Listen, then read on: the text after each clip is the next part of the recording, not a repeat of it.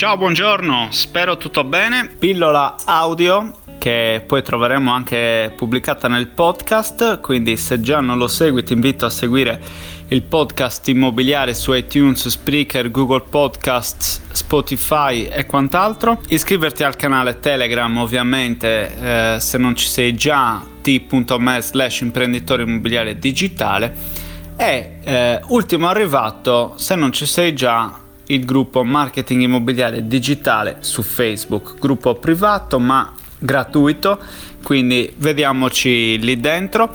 Lo trovi sicuramente appunto facendo una ricerca su Facebook eh, digitando marketing immobiliare digitale. Allora, il tema di questa pillola qual è?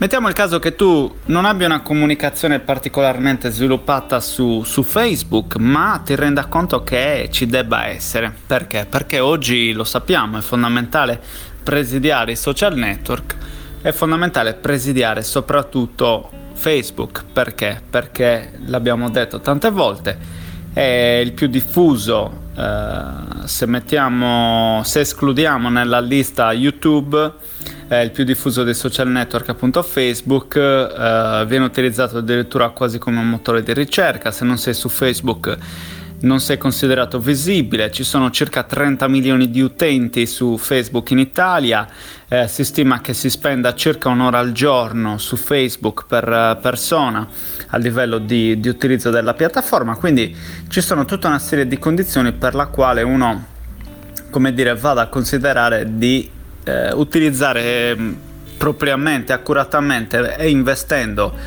del budget a disposizione su Facebook, su questa piattaforma, sia appunto per adeguarsi ai tempi, sia perché è lì che troviamo la maggior parte dei nostri clienti. Detto questo, com'è che faccio a iniziare se io non ci sono oppure se ci sono ho come dire una situazione poco organizzata? Ma eh, diciamo che c'è da partire da un dato di fatto che è quello legato alla ehm, fare una situazione esistente, quindi devo eh, capire eh, se devo correggere eventualmente la comunicazione oppure se parto da zero qual è il modo migliore per farlo. Sicuramente il modo migliore per farlo è uniformarsi alla comunicazione di tutto il resto, dal punto di vista dei colori, immagini, eh, brand e quant'altro, perché ci vuole coerenza. Le persone devono trovare lo stesso tipo di esperienza, ok? Detto questo, io metterei in condizioni la piattaforma di ehm, trovare, diciamo così,